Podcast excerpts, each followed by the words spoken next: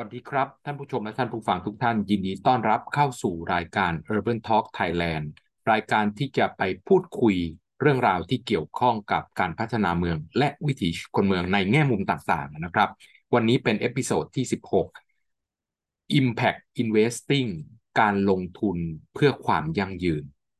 มันเป็นคำใหม่ครับที่เกิดขึ้นประมาณต้นคริสต์ศตวรรษที่ 2000 นี้เองนะครับ ที่เขาพูดถึงประเด็นที่เกี่ยวข้องกับ ความยั่งยืนของชีวิตของมนุษย์ ก็คือโลกเราเนี่ยครับได้ถูกใช้งานโดยพวกเรากันเองนั่นนะครับ ไปอย่างไม่ได้ระมัดระวัง ไม่ได้คำนึงถึงผลกระทบทางด้านสิ่งแวดล้อม เราจึงเกิดปัญหาเรื่องของโลกร้อนนะครับ climate change heat island นะครับเกาะความร้อนในเขตเมืองมลภาวะต่างๆ ที่เป็นประเด็นปัญหาต่อความยั่งยืน แล้วก็เรื่องของสิ่งแวดล้อมของโลก ก็เกิดแรงผลักดันขึ้นมากมายครับ ที่จะช่วยกันทำให้โลกของเราเนี่ยมีความยั่งยืน แล้วก็มีความสามารถในการที่จะรองรับชีวิตของมนุษย์ที่มีคุณภาพชีวิตที่ดี แล้วก็ไม่ได้รับผลกระทบต่อการเปลี่ยนแปลงภูมิอากาศ อย่างที่เรากำลังเจออยู่ทุกวันนี้ แล้วก็ต่อไปในอนาคตครับ ถ้าเราปล่อยให้เป็นอย่างนี้ต่อไปประชากรแม้ว่าจะไม่เพิ่มขึ้นอีกมากแล้ว แต่ว่าประชากรเมือง ซึ่งเป็นกลุ่มประชากรหลักที่จะใช้ทรัพยากรต่างๆ เป็นอย่างมาก ถ้าเราไม่ทำวัดพัฒนาอย่างระมัดระวังนะครับ โดยคำนึงถึงผลกระทบที่จะเกิดขึ้นกับสิ่งแวดล้อมนะครับ ต่อเรื่องของระบบธรรมชาติต่างๆ เนี่ย เราก็จะเป็นปัญหาต่อไปในอนาคต ทีนี้การ ขับเคลื่อนต่างๆเนี่ยนะครับ มันก็มีการขับเคลื่อนแบบอินดิวิวก็คือพวกเรากันเองนะครับ แต่ละคนก็ช่วยกันแยกขยะบ้าง ลดการเดินทางด้วยยานพาหนะแบบมีเครื่องยนต์ไปเดินเท้าขี่จักรยานใช้ขนส่งมวลชนนะครับ และอื่นๆที่เราทำให้ด้วยตัวของเราเองนะครับ ส่งเสริมหรือช่วยเหลือให้โลกมีความยั่งยืนมากขึ้น ลดผลกระทบด้านสิ่งแวดล้อม แต่จริง ๆ แล้วเนี่ยเราเองเนี่ยก็คือบทบาทหนึ่งเท่านั้นครับ แต่ว่าไอสิ่งที่เราใช้อยู่ทุกวันนี้นะครับ เราไม่ได้ทำเองไอการผลิตของส่วนใหญ่ที่เราเอามาใช้งานทั้งสินค้าแล้วก็ service ต่างๆ เนี่ยมันก็มีประเด็นว่าเขาทำโดยทุนขนาดใหญ่นะครับ ซึ่งเป้าหมายหลักของเขาก็คือคนทุกคนเนี่ยในกลุ่มเป้าหมายนะครับ ในกลุ่มลูกค้าเป้าหมายของเขาเนี่ยสามารถจ่ายไหวหลักจะจับกลุ่มไหนก็ตามกลุ่มราคา แพงราคาปานกลางหรือสู้ไหวในเรื่องของคนที่เขามีความสามารถในการจ่ายน้อยนะครับ ก็เป็นกลุ่มเป้าหมายที่เขาตั้งใจหรือมุ่งมั่นที่จะทำสินค้าและ service ต่างๆ มาตอบสนองคนเหล่านั้น เพราะฉะนั้น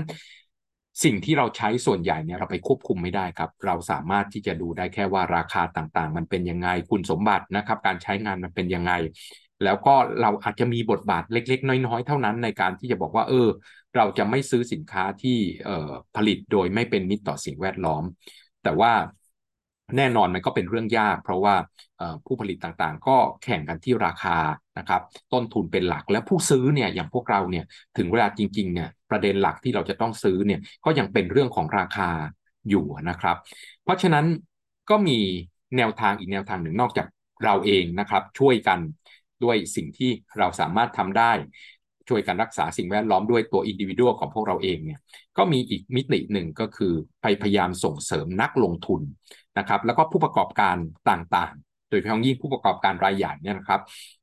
เพื่อที่จะให้เขาเนี่ยมุ่งมั่นหรือมีวิธีการหรือไปคิดค้นกระบวนการที่จะส่งเสริมวิธีการผลิตต่างๆนะครับ ที่ทำให้มีความเป็นมิตรต่อสิ่งแวดล้อมมากขึ้นนะครับ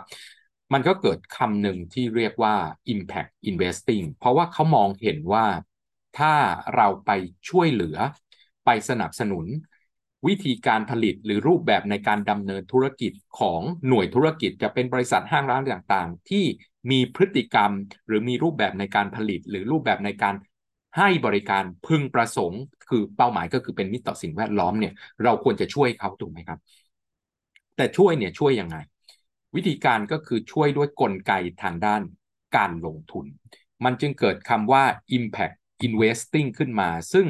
โดยหลักการแล้วเนี่ย impact investing เนี่ยนะครับ มันเป็นรูปแบบของการลงทุนที่หน่วยหน่วยลงทุนหน่วยทุนขนาดใหญ่เนี่ยครับไม่ว่าจะเป็นพวกกองทุนนะครับที่เอาเงินของพวกเราไปแล้วต้องเอามาลงทุนนะครับ ไม่ว่าจะเป็นกองทุนในมินิต่างๆ ธนาคารนะครับ เงินทุนหลักทรัพย์และอื่นที่ ง่าย ๆครับ รับเงินฝากเข้าไป แล้วต้องจ่ายเป็นดอกเบี้ย จ่ายเป็นผลตอบแทนเงินปันผลและอื่นๆออกมาเนี่ยเขาต้องเอาเงินของเราไปลงทุน เพราะฉะนั้นสิ่งที่เขาจะลงทุนเนี่ยแทนที่จะลงทุนปกติลงทุนโดยหวังว่าจะได้ผลตอบแทนมากที่สุดก็คือลงทุนกับตัวของบริษัทที่มีแนวโน้มที่จะมีผลตอบแทนมากที่สุดเนี่ยเขาก็เปลี่ยนกระบวนทัศน์ในความคิดของเขา ก็คือไปลงทุนในบริษัทที่ จะก่อให้เกิด Impact ที่จะทำให้สังคมและสิ่งแวดล้อมดีขึ้นตามแต่ประเด็น หรือความต้องการของแต่ละกองทุนที่จะเอาไปลงทุน ต่อบริษัทห้างร้าน หรือหน่วยของธุรกิจที่เป็นเป้าหมายตรงนั้นนะครับ แต่ว่าตัวนี้เนี่ยมันก็จะมีวิธีการลงทุนอยู่ 3 อันนะครับตัวบนสุดนะครับที่ท่านเห็นบนหน้าจอเนี่ยเป็น definition ของ impact investing ที่ เซ็ตนะครับ Settrade ก็คือตัวของตลาดหลักทรัพย์แห่งประเทศไทยนะครับได้ให้ความจำกัดความของเขาไว้ในเว็บไซต์ของเขาว่า เป็นการลงทุนในธุรกิจที่สร้างสรรค์ให้สังคมและสิ่งแวดล้อมดีขึ้น แล้วก็เขายกตัวอย่างด้วยครับ เช่น การลงทุนในสตาร์ทอัพที่พัฒนาเทคโนโลยีด้านเกษตรสมัยใหม่ เพื่อแก้ปัญหานะครับน้ำแรงผลกระทบต่อสิ่งแวดล้อมและอื่นๆ หรือว่า SME ที่สนับสนุนการสร้างอาชีพให้กับคนในชุมชนหรือพื้นที่ห่างไกล หรือกลุ่มคนด้อยโอกาสนะครับ แต่ว่า ตัวนี้เนี่ย impact investing เนี่ยเป้าหมายก็คือเพื่อไปช่วยเหลือนะครับ หรือไปส่งเสริมให้หน่วยธุรกิจต่างๆเนี่ยทำหรือมีพฤติกรรมพึงประสงค์ ตามแต่วัตถุประสงค์ในการลงทุนของแต่ละกองทุนนั่นเอง แต่จริง ๆ แล้วเนี่ยวิธีการเนี่ย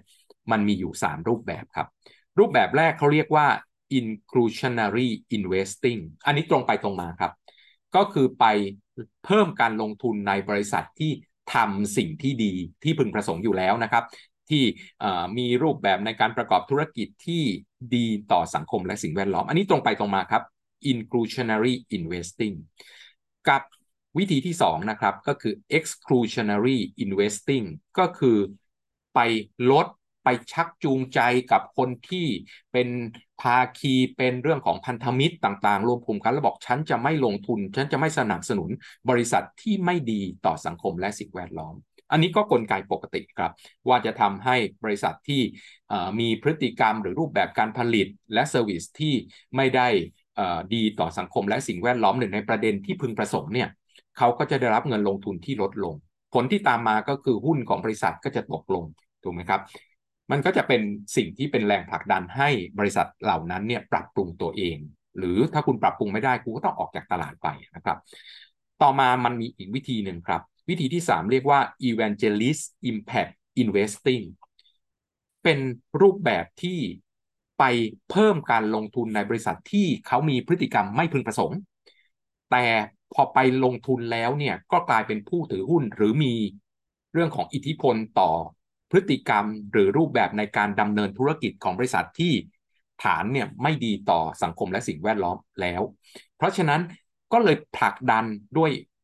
การเป็นผู้ถือหุ้น การมีเรื่องของอิทธิพลเข้าไปเป็นคณะกรรมการของบริษัทอะไรต่างๆ ก็ไปผลักดันให้บริษัทที่ไม่ดีเนี่ย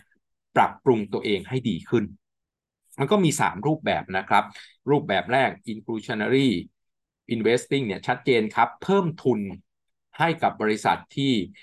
ดีต่อสังคมถ้ากระโดดเข้าไปซื้อหุ้นเขาแน่นอนกลไกตลาดนะครับ มีคนกระโดดเข้าไปซื้อหุ้นเยอะราคาหุ้นก็จะเพิ่มขึ้นนะครับก็จะเป็นภาพลักษณ์ที่ดี แล้วก็เป็นโอกาสที่ดีต่อการเพิ่มเงินลงทุนขยายเงินลงทุนนะครับ แล้วก็ขยายมิติในการลงทุนที่ดีต่อสังคมและสิ่งแวดล้อมต่อยอดต่อไปนะตัวที่ 2 exclusionary investing นี่ชัดเจนครับ ก็ไม่ลงทุนถอนเงินทุนออกนะครับ ไปจับมือกับภาคี ที่มีทิศทางเดียวกันบอกเออถอนเงินทุนออกไม่ลงทุนในตรงนี้แน่นอน ถอนเงินลงทุนออกทุนก็เล็กลงนะครับราคาหุ้นก็ตกนะครับอย่าเทขายไปให้หมดขายในราคาต่ำๆมันก็จะเป็นผลกระทบต่อบริษัทที่ไม่ดีต่อสังคมและสิ่งแวดล้อม หรืออีกวิธีหนึ่งครับ evangelist impact investing ก็คือกระโดดเข้าไปในบริษัทที่ไม่ดีต่อสิ่งแวดล้อม แล้วไปปรับปรุงเขาใช้ ความเป็นผู้ถือหุ้นใช้เงินลงทุนเข้าไปนะครับ ให้เขาปรับปรุง แต่ทีนี้เนี่ยผ่านมานะครับประมาณ 20 ปีที่มีการลงทุนแบบนี้เนี่ยมาฉายภาพหรือมาเห็นภาพว่ามันเกิดอะไรขึ้นบ้างกับวิธีการคิดแบบนี้นะครับ จริงๆแล้วเนี่ยปรากฏว่า หน่วยหน่วยลงทุนต่างๆนะครับ ไม่ว่าจะเป็นกองทุนแต่ละประเภทนะครับ บริษัทประกันนะครับ ธนาคารและอื่นที่เป็นที่รับเงินจากคนอื่นมานะครับ รวบรวมเงินมาแล้วต้องไปลงทุนเพื่อให้ได้ผลตอบแทนเงินปันผลเพื่อมาจ่ายคืนกับคนที่ลงทุน แล้วก็มาทำการจัดการนะครับทำการบริหารจัดการกองทุนของตัวเองเนี่ยในปี 2021 ครับมีการลงทุนประเภท Impact Investing นะครับ ทั่วโลกเนี่ย ถึง 1.16 ล้านล้าน US ดอลลาร์นะครับ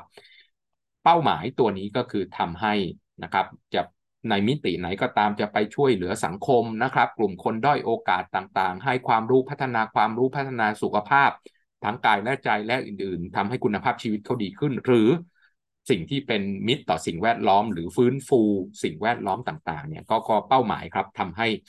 สังคมและสิ่งแวดล้อมของโลกมันดีขึ้น แต่ว่ามันเป็นอย่างนั้นจริงหรือเปล่าครับ อันนี้คือประเด็นสำคัญซึ่งเว็บไซต์ City Journal นะครับเขาก็ได้ให้ความเห็นในอีกมิติหนึ่ง ไว้ว่ามันอาจจะไม่ได้เป็นอย่างนั้นหรือเปล่า เพราะเขาได้ฉายภาพให้เห็นนะครับ ว่า สิ่งที่เกิดขึ้นเนี่ยแน่นอนเป้าหมาย Impact Investing เนี่ยคือมีเป้าหมายที่ดีนะครับ ไปลงทุนในตัวบริษัทที่ดีนะแต่ว่าในในกรณีหลาย ๆ กรณีที่เขามองในสิ่งที่ควรคำนึงไว้นะครับ ว่ามันอาจจะมีผลผลลัพธ์ในมุมกลับนะครับที่เราคาดไม่ถึงเอาตัวแรกก่อนครับ inclusionary investing ก็คือเอาเงินลงไปในตัวบริษัทที่ดีเนี่ยคำถามที่เกิดขึ้นก็คือ แน่ใจไหมว่าที่ที่เอาเงินเข้าไปช่วยเขาสนับสนุนเขาสนับสนุนคนดีอะเขาดีจริงและดีทุกมิติ เข้าใจไหมครับว่า ยิ่งเป็นตัวของบริษัทเนี่ยถ้าเป็นใครเคยจดทะเบียนตัวบริษัทไทยเนี่ยนะครับไอตัวเอกสารจดเป็นวัตถุประสงค์เนี่ยมีตั้งยี่บสามข้อ เขาทำหลากหลายครับ เขาซื้อมาขายไป เขาลงทุนเอง เขาทำธุรกิจให้เช่า เขาก่อสร้างเอง เขาผลิตเอง เขาไปจ้างคนอื่นเนาะ ตัวเองอาจจะดีแต่ไปมี subcontractor ที่ไม่ดีหรือเปล่าอะไรเงี้ย มันสามารถพิสูจน์ได้หรือเราแน่ใจใช่ไหมว่าเราลงทุนกับบริษัทที่พึงประสงค์จริง ๆ เป็นบริษัทที่เป็นมิตรหรือเป็นดีต่อสังคมและสิ่งแวดล้อมจริง ๆ นะครับ แล้วการที่ เอาเงินไปลงทุนในหน่วยของธุรกิจที่เป็นมิตรต่อสิ่งว่าที่เราคิดว่าเป็นมิตรต่อสิ่งแวดล้อมนะครับสร้างสารรค์สังคมให้ดีขึ้นเนี่ยในมุมกลับที่จะเกิดขึ้นก็คือว่าเงินลงทุนที่ลงไปเนี่ยมันก็จะทำให้ไปผูกติดกับพฤติกรรม การค้าการบริการ หรือวิธี วิถีและวิธีของหน่วยหน่วยหน่วยของธุรกิจนั้นเท่านั้น แสดงว่าถ้าลงไปกับตรงเนี้ย เยอะแล้วเนี่ย โอกาสที่จะไปลงกับคนอื่นที่อาจจะเป็นทางเลือกใหม่ เป็นวิธีคิดในรูปแบบใหม่ที่เป็น alternative ที่อาจจะดีกว่าในอนาคตมันก็ยิ่งลดลงไปด้วยนะครับ เพราะฉะนั้นแน่นอนไอ้เม็ดเงินที่จะลงโดย impact investing เนี่ยมันไม่ได้มีมากมายนะครับ แม้ว่าจะตัวเลขเยอะก็ตามแต่ไปลงทุนในอะไรอันหนึ่งอันอันใดนะครับ อันอื่นๆ ก็จะได้น้อยหรือไม่ได้ลงทุนไปด้วย อันอื่นก็ดีเหมือนกัน หรืออาจจะดีกว่าด้วยซ้ำนะครับ ต่อมาผลกระทบในมุมกลับของ exclusionary investing นะครับ ไม่ลงทุนงดลงทุนเอาเงินออกจากผู้ประกอบการที่มีพฤติกรรมหรือรูปแบบการดำเนินธุรกิจไม่เป็นมิตรต่อสังคมและสิ่งแวดล้อมเนี่ยก็เห็นภาพครับว่าแน่นอน ทุนออกไป ทุนหายไป ราคาหุ้นตกลงไป เกิดอะไรขึ้นครับ เมื่อราคาหุ้นตกลงต่ำกว่าราคาตลาด หรือราคาที่มันควรจะเป็น เพราะหน่วยหน่วยลงทุนรายใหญ่ถอนออกขายทิ้งไป มันเป็นกลไกตลาดตามปกติครับไอ้นักลงทุนรายย่อยหรือเอ่อหน่วยหน่วยลงทุนหรือกองทุนที่ไม่ได้สนใจเรื่องของ impact investing ไม่ได้มีเป้าหมายตรงนั้น เขาก็เข้ามาเก็บ หุ้นหรือลงทุนลงไปนะครับ เก็บหุ้นในราคาที่ถูก เพราะฉะนั้นก็อาจจะไม่ได้รับผลกระทบ เพราะว่าในกลไกตลาดเนี่ยมันมี fair value หรือราคาที่เป็นธรรมหรือราคาที่เหมาะสมของมันอยู่แล้ว คุณจะไปกันแกล้ง หรือคุณจะไปใช้วิธีการทางด้าน impact investing ถอนเงินออกจากบริษัทที่มีพฤติกรรมการประกอบธุรกิจไม่พึงประสงค์เนี่ย ก็มีกลไกตลาดครับ มีคนเข้ามาเติมนะที่เห็นว่ามีโอกาสที่จะเก็บหุ้นในราคาถูก มีโอกาสที่จะให้เงินลงทุนเข้าไปเพื่อพัฒนาการผลิตของหน่วยธุรกิจนี้ต่อไป เพราะฉะนั้นมันก็อาจจะไม่ได้ทำให้พฤติกรรมหรือรูปแบบในการดำเนินธุรกิจของบริษัทที่ไม่พึงประสงค์เปลี่ยนรูปแบบได้นะครับ ต่อมาวิธีการแบบ evangelist investing เนี่ยนะครับ สิ่งที่เกิดขึ้นก็คือว่ามันมีเป้าหมายว่าจะเข้าไปลงทุนในบริษัทที่มีรูปแบบการดำเนินธุรกิจที่ไม่พึงประสงค์ ไม่เป็นมิตรต่อสังคมและสิ่งแวดล้อมเนี่ย แต่ว่าสิ่งที่เข้าไปแล้วเนี่ยก็จะไปใช้อิทธิพล ใช้ความเป็นผู้ถือหุ้น ใช้การเป็นคณะกรรมการบริษัท ใช้การเป็นผู้ลงทุนรายใหม่เข้ามาเนี่ยไปผลักดันกดดันให้เขาปรับ รูปแบบในการดำเนินธุรกิจให้เป็นมิตรต่อสิ่งแวดล้อม และเป็นมิตรต่อสังคมมากขึ้นนะครับ แต่ว่าปัญหาก็คือว่าการเปลี่ยนรูปแบบธุรกิจไม่ใช่เรื่องง่ายครับ เข้าไปเนี่ยเปลี่ยนแล้วอะ ประสบความสำเร็จไหมล่ะ เปลี่ยนแล้วสู้ตลาดได้ไหมล่ะ เพราะสุดท้ายแล้วเนี่ย บริษัทต่างๆที่เป็นผู้รับเงินลงทุนเนี่ย เป้าหมายหลักเขาก็คือแข่งขันในตลาดได้ แล้วคนลงทุนทั้งหลายเนี่ย เป้าหมายก็คือจะต้องได้ ผลตอบแทนเงินปันผลหรือราคาหุ้นที่เหมาะสมที่ทำให้คุ้มกับการลงทุนที่ลงไป เพราะฉะนั้นเขาบอกว่ามันอาจจะไม่ใช่เป็นการลงทุนที่ดีก็ได้นะครับ ยกตัวอย่างให้เราเห็นอะไรบ้าง เรื่องของธุรกิจที่เป็นประเด็นใหญ่ที่สุดครับ ธุรกิจน้ำมันครับ ธุรกิจน้ำมันเนี่ยเป็นเป้าหมายของเอ่อ impact investing อยู่แล้วนะครับ เพราะว่าพลังงานฟอสซิล นะครับ เป็นปัญหาเรื่องของสิ่งแวดล้อมอยู่แล้ว ในการลงทุนที่ผ่านมา Impact Investing เนี่ยมีเป้าหมายที่จะลงทุนในเข้าไปปรับปรุงเปลี่ยนแปลงนะครับ เข้าไปส่งเสริมเรื่องของพลังงานทดแทน แล้วก็เข้าไป ปรับปรุงวิธีการผลิตนะใช้อิทธิพลต่างๆ ปรับปรุงวิธีการผลิต หรือทำให้ไอการผลิตด้วยพลังงานฟอสซิลเนี่ยลดความสามารถในการแข่งขันลง แล้วก็ทำให้ผู้ผลิตพลังงานทางเลือกอื่นๆเนี่ยมีขีดความสามารถในการแข่งขันขึ้นมาได้นะครับ อันนี้ชัดเจนครับว่ามีการลงทุนประเภท Impact Investing ในพลังงานทางเลือกนะครับในปี 2020 ถึง7แสนล้าน US ดอลลาร์ แล้วก็มีการลดการลงทุนนะครับ ในตัวบริษัทน้ำมันที่ใช้พลังงานฟอสซิลนะครับแล้วก็ราคาตกต่ำลงเป็นอย่างมากในช่วง 2011 ถึง 2014 แต่ว่าในต่อในช่วงเวลาที่ผ่านมานะครับ หลังปี 2014 ราคาเหล่านี้ก็ขึ้นเหมือนเดิมครับ กลับมาเพิ่มขึ้น เพราะว่ามีนักลงทุนที่ไม่ได้สนใจตรงนี้ครับ สนใจว่า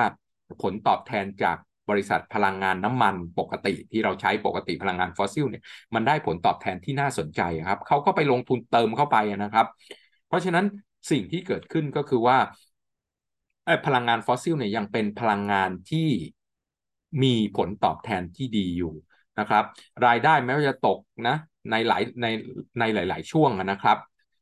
โดยเฉพาะยิ่งระหว่าง 2014 ถึง 2018 เนี่ยรายได้ค่อนข้างตก แต่ว่ากลับมาเป็น all time high นะครับรายได้ได้ผลกำไรมากนะครับกับตัวบริษัทพลังงานฟอสซิลโดยรวมเนี่ยในปี 2022 แสดงว่าอะไรครับ แสดงว่าวิธีการลงทุนแบบ Impact Investing ที่ลงไปธุรกิจเรื่องของน้ำมันนะครับ จะไปลดการลงทุนแล้วก็ส่งเสริมพลังงานทดแทนเนี่ยมันไม่ประสบความสำเร็จครับ เพราะฉะนั้นสิ่งที่เกิดขึ้นก็คือว่า ไอ้ Green Energy ที่ลงทุนไปเนี่ยมันยังไม่สามารถแข่งขันโดยความมั่นคง หรือเทคโนโลยีของมัน หรือว่าเครื่องยนต์กลไกที่จะใช้เนี่ยยังไม่สามารถตอบสนองได้มากนะสิ่งที่จะเห็นภาพก็คือว่า แม้ว่าหน่วยลงทุนรายใหญ่ต่างๆ ที่ตกลงกันนะครับ กองทุนต่างๆ เนี่ยต้องมีแบบเรื่องของ ธรรมาภิบาลเรื่องของอให้ความสำคัญกับสังคมเป็นมิตรต่อสิ่งแวดล้อม ไม่สามารถไปลงทุนในบริษัทน้ำมันเป็นสัดส่วนใหญ่ได้นะครับ ก็ดูน่าสนใจว่าเออถอนเงินลงทุนออกมาไปลงทุนในพลังงานทางเลือกพลังงานทดแทนแต่สิ่งที่เกิดขึ้นครับ ถอนออกไปใช่ไหม private equity ครับ พวกนักลงทุนภาคเอกชนนะครับ รายย่อยต่างๆ หรือว่า กองทุนภาคเอกชนต่างๆ ที่ไม่ได้ผูกพันหรือไม่ได้สนใจกับเรื่องของสิ่งแวดล้อมสังคมมากนักเนี่ยเขาเอาเงินลงทุนไปในบริษัทพลังงานฟอสซิลทดแทนไอ้ที่ถอนออกไปเนี่ยครับ Impact Investing เนี่ยถึง 1.1 ล้านล้าน US ดอลลาร์ครับ แล้วเมื่อราคาขึ้น all time high ในปี 2022 พวกนี้ได้เงิน ปันผลกลับมาอย่างมหาศาลครับ มันเป็นประเด็นที่น่าสนใจครับ เพราะว่าตอนนี้เนี่ยการพวกพวกบริษัทน้ำมันต่างๆนะครับไม่ว่าจะเป็นบริษัท Royal Dutch นะครับ BP Exxon Mobil นะครับ Petrobras นะครับก็มีผลตอบแทนที่ดีขึ้นทั้งนั้น เพราะฉะนั้นสิ่งที่ต้องมองเห็นก็คือว่า Impact Investing อาจจะต้องกลับไปทบทวนตัวเอง ไม่ได้หมายความว่าที่ทำมาไม่ถูกต้อง หรือไปในทิศทางที่ผิดเป็นเรื่องที่ถูกแล้ว แต่ว่าสิ่งที่เราคงต้องคิดต่อไปในอนาคตก็คือว่า Impact Investing ควรจะไปลงทุนในสิ่งที่สามารถแข่งขันกันได้ในเชิงเทคโนโลยีของมันเอง อาจจะเป็นประเด็นอื่นครับ อาจจะเป็นประเด็นทางสังคม อาจจะเป็นพลังงานทางเลือกที่ใช้กับบ้านเรือน หรือใช้กับหน่วยอื่นที่ไม่ใช่ภาคขนส่งและภาคในการผลิต เพราะว่าตอนนี้ปัญหาที่ การไปสู้กับพลังงานฟอสซิลด้วย Impact Investing ลงไปในพลังงานทางเลือกเนี่ยตัวตนของรูปแบบพลังงาน และเครื่องกลเครื่องจักรที่ใช้พลังงานมันยังสู้ไม่ได้ เพราะฉะนั้น Impact Investing ยังไปต่อได้ และเป็นความจำเป็นที่จะต้องมี แต่จะต้องปรับตัวเองให้เห็นภาพกับเทคโนโลยี หรือขีดความสามารถในการแข่งขันของทางเลือกที่ Impact Investing จะไปสนับสนุนข้างหนึ่งด้วย inclusionary และข้างหนึ่งที่จะไปลดการลงทุนในพลังงานฟอสซิลนะครับคู่แข่งที่เราไม่ที่เราไม่ต้องการเนี่ยด้วย exclusionary เนี่ยมันจะต้องเทียบเคียงกันได้ ที่ไปช่วยแล้วสามารถทำให้เขาแข่งขัน ดึงเอาแชร์ของตลาดมาได้ แต่ตอนนี้ยังไม่สามารถทำได้ครับ ในพลังงานฟอสซิล แล้วเป็นตลาดหรือเป็น หน่วยลงทุนหรือเป็นช่องทางที่ Impact Investing ลงไปมากที่สุดด้วย เพราะฉะนั้นมันก็เลยมองว่า Impact Investing ไม่ประสบความสำเร็จคนไม่ buy in หรือเปล่า ไม่ใช่ครับ แต่ว่า Impact Investing เป็นเรื่องดี แต่ลงไปในธุรกิจที่อาจจะเร็วเกินไปที่จะไปตรงนั้น ก็ต้องปรับตัวเองครับ แล้วก็หวังว่า Impact Investing จะช่วยทำให้สังคมและสิ่งแวดล้อมของเราดีขึ้นต่อไป วันนี้ก็ต้องลาไปแค่นี้กับ Urban Talk Thailand เรามีในช่อง YouTube แล้วนะครับ search คำว่า Urban Talk Thailand ของเราเจอเราแน่นอนครับ และพบใหม่ใน episode ต่อไป สวัสดีครับ